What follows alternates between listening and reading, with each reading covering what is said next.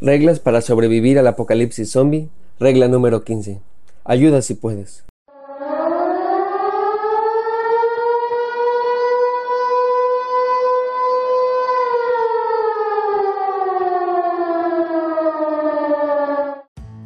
Se recomienda que cuando viajemos en carretera no nos detengamos si desconocidos a pie o en otro vehículo nos piden ayuda.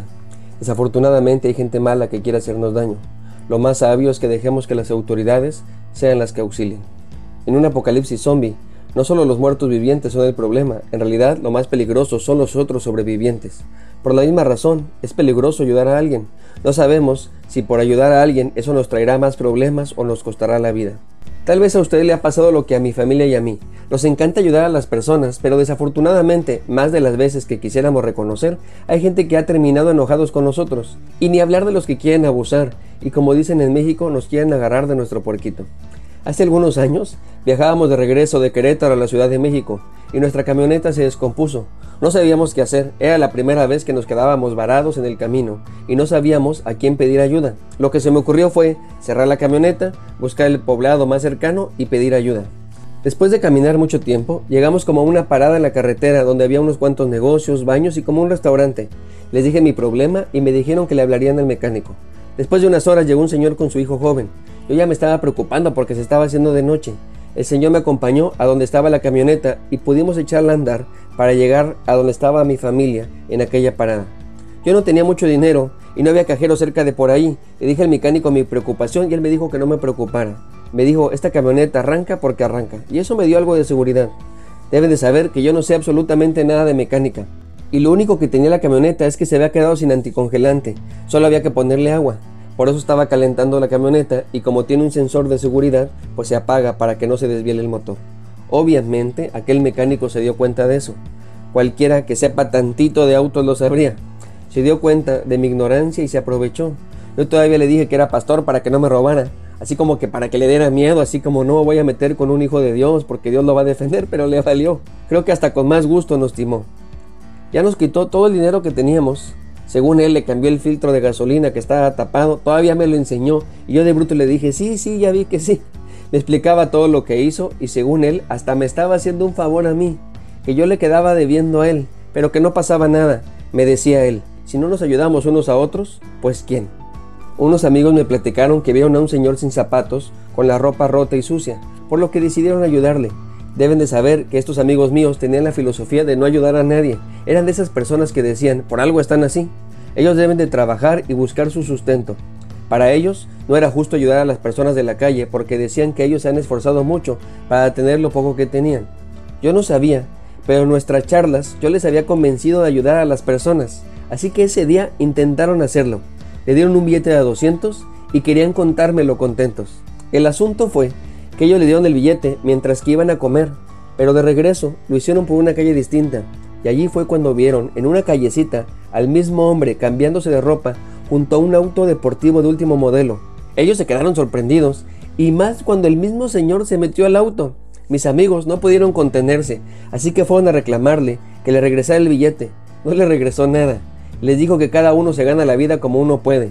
Mis amigos, después de esta historia, me dijeron, ¿ves? No se puede ayudar al prójimo. Así como estas historias, debe de haber miles de gente abusiva y malagradecida que tú le ofreces la mano y te toman el pie. Ya ni dan ganas de ayudar a los demás. Ahora en pandemia, muchos no querían ayudar por miedo a contagiarse.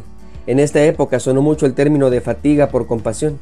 Lo preocupante es que este sentimiento generalizado de yo ya no voy a ayudar a nadie más se ha instalado en nuestra familia.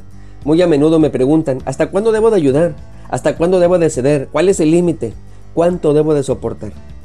Creo que parte del problema es que estamos muy preocupados de no ser engañados, de que no abusen de nosotros, de que no nos vean la cara de tontos. Nos preocupa mucho nuestro tiempo, nuestro bienestar. Nos preocupa que los demás no vean lo valioso que somos.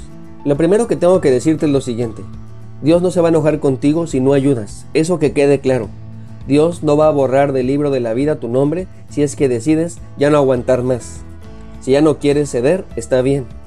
Confío en que cada uno de nosotros tenga la capacidad para elegir lo que es conveniente en sus circunstancias. Sin embargo, si no ayudas, si no haces algo para que las cosas mejoren, me refiero a tu familia, estás siendo parte del problema y no de la solución. Si tú quieres que las cosas sean distintas, tienes que pensar distinto. Tienes que pensar en el nosotros y no solamente en el yo. Es decir, tienes que pensar en el bienestar común y no solo en el bienestar propio. Porque no van separados, se trata de una sinergia. Yo te ayudo, luego tú me ayudas. Tú me ayudas y luego yo te ayudo. Se trata de un círculo virtuoso. El problema surge cuando nosotros somos los que siempre terminamos cediendo, los que siempre damos nuestro tiempo, los que siempre damos nuestro brazo a torcer, los que siempre terminamos ayudando, cansa. Es verdad, no es lo ideal, pero es lo que hay que seguir haciendo. Jesús contó una historia de un tipo que era odiado por los judíos. Podemos pensar en un americanista que es odiado por los chivas o por medio México, o en un chiva que es odiado por los americanistas, o un cristiano que es rechazado por los católicos, o un testigo de Jehová que es rechazado por todos pobres, nadie les abre. Lo que quiero decir en esta historia es que tenemos que imaginarnos a alguien que no nos cae bien, alguien que por su aspecto, raza, creencia o lo que sea, lo menospreciamos a priori, es decir, lo prejuzgamos pensando de esa persona que no podemos esperar mucho de ella. En este caso, los judíos no podían ni ver en pintura a los samaritanos. Pues bien, la historia cuenta que un señor es asaltado en el camino, no se nos dice qué estaba haciendo allí, al parecer estaba regresando a casa de un negocio en Jerusalén y en el camino lo asaltan. Le quitaron todo, el reloj, los tenis, la gorra, la cartera, hasta el oro que tenía en los dientes, todo, todo, todo, todo le quitaron.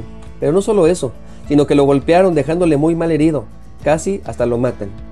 Entonces pasa por ahí un sacerdote judío, viéndole pasó de largo. Asimismo pasó uno de la tribu de Leví, llegando cerca del lugar, viéndole también pasó de largo, es decir, Dos personas religiosas, buenas personas, lindas personas, pasaron y no hicieron nada. Ahora bien, usted y yo podemos juzgarles lo que queramos, que si no querían contaminarse por la ley que prohibía tocar un muerto, que se sentían superiores a los demás y no tenían tiempo de detenerse porque sus asuntos son más importantes que cualquier otra cosa, que eran unos hipócritas que decían amar al prójimo y no lo demostraban, ok, ok. Pero estaremos de acuerdo que tal vez ninguno de nosotros lo hubiera hecho. Es la recomendación de la Secretaría de Caminos y Transportes que no nos paremos en el camino. La experiencia nos ha dicho que es peligroso, que podemos salir perdiendo. Pudiera ser una charada de los delincuentes. Primero está nuestra seguridad. Por si son peras o son manzanas, mejor no le buscamos tres pies al gato. O tal vez en ese momento tenemos mucha prisa o estamos muy ocupados.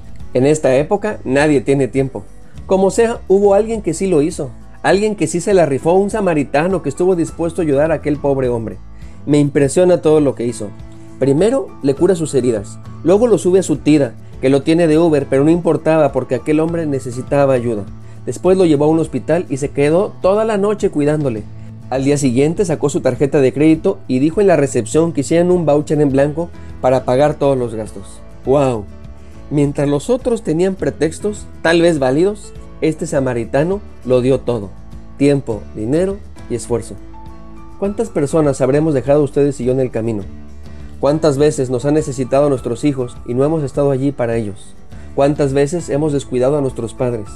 ¿Cuántas veces hemos sido tan egoístas que no hemos tenido el tiempo para estar con nuestra pareja? ¿Cuántas veces hemos preferido, por las razones que sean, no ayudar más? No importa qué tan bueno te creas o seas, o cuántas veces has ayudado a alguien, si no lo haces cuando alguien lo necesita, no estás cumpliendo. Tanto el sacerdote como el levita estoy seguro de que eran buenas gentes. Es más, sin lugar a duda, puedo asegurar que habían ayudado a mucha gente. Sin embargo, de nada vale eso para aquel que lo necesita. Aquel hombre necesitaba ayuda y de dos de ellos no la recibió. Lastima mucho cuando tenemos una necesidad y nadie quiere ayudarnos. Y más cuando no lo hacen nuestros seres queridos. ¿Se imaginan que el Señor Jesús se cansara de nosotros? que ya estuviera harto de nuestras necesidades, que Él dijera, yo siempre soy el que les ayudo. Dios no hace eso, al contrario, el amor de Dios no tiene límites, ni la muerte lo detuvo para ayudarnos. Hace falta nuestra familia de esos, como el samaritano, que dan crédito abierto, de esos que se arriesgan, que dan sin esperar recibir nada a cambio. Hacen falta esos samaritanos que le ponen pausa a sus importantes actividades para atender nuestras necesidades. Si seguimos pensando en nuestro propio bienestar, nunca vamos a sanar a nuestros prójimos. Necesitamos, como dijo Jesús, ir y hacer lo mismo que aquel samaritano. Hagámoslo con la esperanza de que Dios nos está ayudando. No vamos solos, Dios viene con nosotros. Hagámoslo con el amor que Dios nos ha enseñado. Ejemplo tenemos por parte de Jesús en nuestra vida.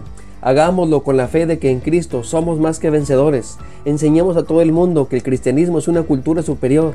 Debemos aprender que no se trata de hacerlo para los demás, sino para Dios. Se trata de hacerlo porque aunque perdamos, es lo que nos gustaría que alguien hiciera por nosotros. Se trata de parecernos a Cristo, se trata de hacer lo correcto ante los ojos de Dios. Es verdad, sí es peligroso ayudar, pero es más peligroso no hacerlo. Si hay personas malagradecidas, si hay quienes abusan, sí a todos los pretextos que podamos poner, pero es nuestra familia. Vale la pena intentarlo una y otra vez. Así que vamos, ayuda si puedes, ten fe en Dios. Si te encuentras a alguien de tu familia con una necesidad y puedes hacerlo, te imploro, no pases de largo.